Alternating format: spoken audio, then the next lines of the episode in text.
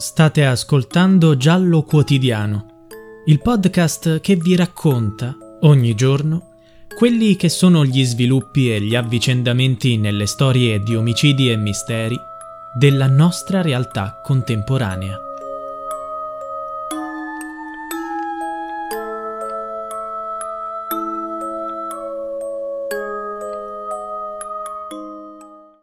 Una volta appresa la notizia della morte, mi sono precipitato all'obitorio di Trebisacce. Sul viso e sulle mani di Denis non c'era un graffio. Mi chiesi come fosse possibile che avesse la pelle intatta, pur essendo stato trascinato sull'asfalto per sessanta metri da un camion. Chiesi dove fossero i suoi indumenti e gli addetti ai lavori mi dissero che erano andati al macero. Celebrai i funerali di Bergamini. Ricordo molto bene che vicino alla bara c'era questa ragazza. Non versava una lacrima, si sistemava i capelli. Questo mi colpì molto. Sono poi andato ad Argenta con il carro funebre e la sua salma. Strinsi un rapporto molto forte con la famiglia Bergamini. Parlai dei vestiti e della dinamica della morte sia con il padre Domizio che con la sorella. Su mio consiglio il padre chiese anche lui notizie dei vestiti, ma gli fu risposto che erano stati distrutti nell'inceneritore.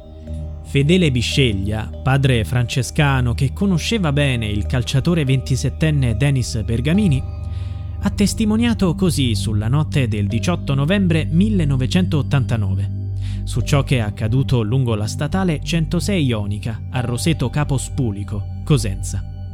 Bergamini, ferrarese, giocava nel campionato di Serie B con la maglia del Cosenza Calcio. Padre Fedele, grande tifoso della squadra calabrese, si innamorò del talento e dell'energia di Denis.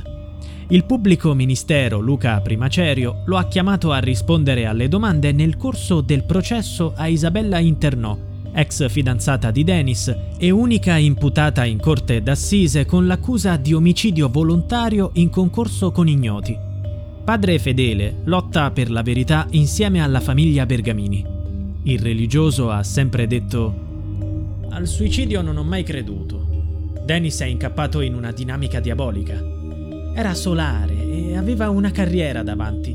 Sarebbe diventato un gioiello per i club di Serie A.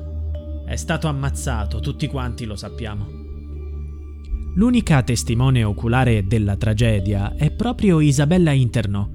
La donna ha fornito un resoconto diverso della sequenza degli eventi, mimando il gesto di un tuffo, ed è stata la prima ad affermare che Denis si era gettato sotto un camion sulla statale centosei.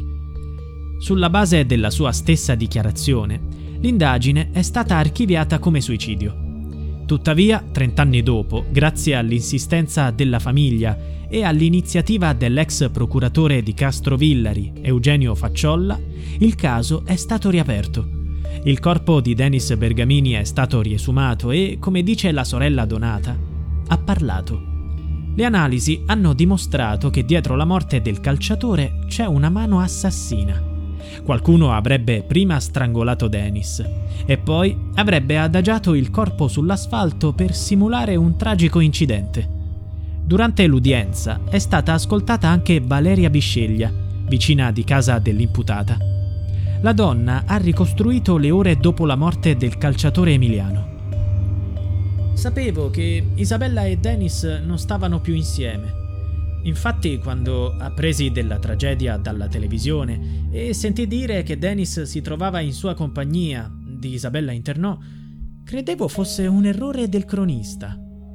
Raccolsi qualche informazione e scoprì che non si era sbagliato. Andai quindi a farle le condoglianze. Le feci compagnia per una settimana. Isabella era sotto shock. Parlava balbettando e diceva che il corpo di Denis risultava sventrato.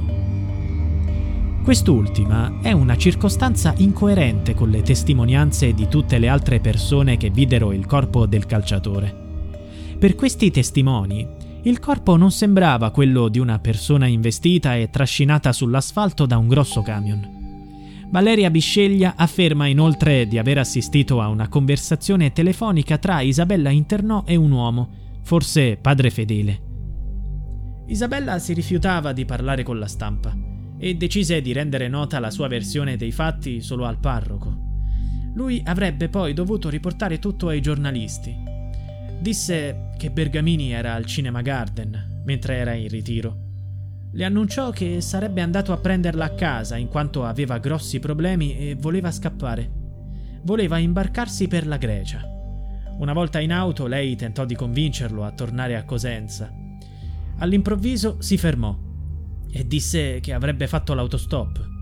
Se una delle prime tre macchine si fosse fermata, le avrebbe lasciato la Maserati e sarebbe andato via.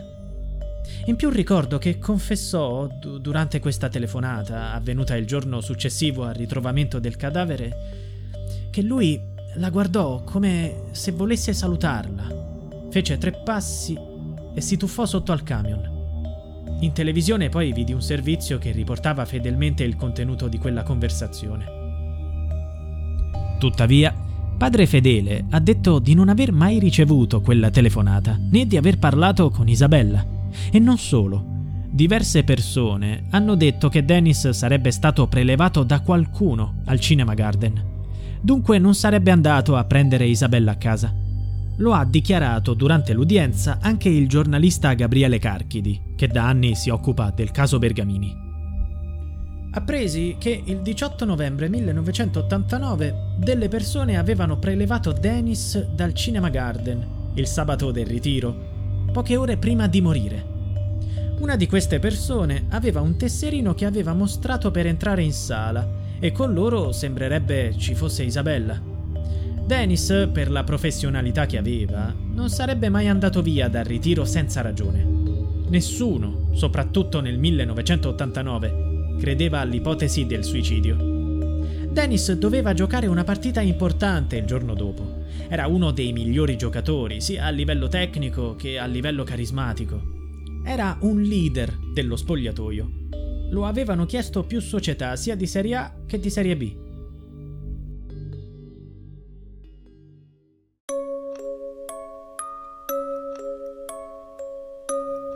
Giallo Quotidiano è a cura di Pier Gaisi. Se vuoi, puoi supportare il progetto con una piccola donazione al link in bio.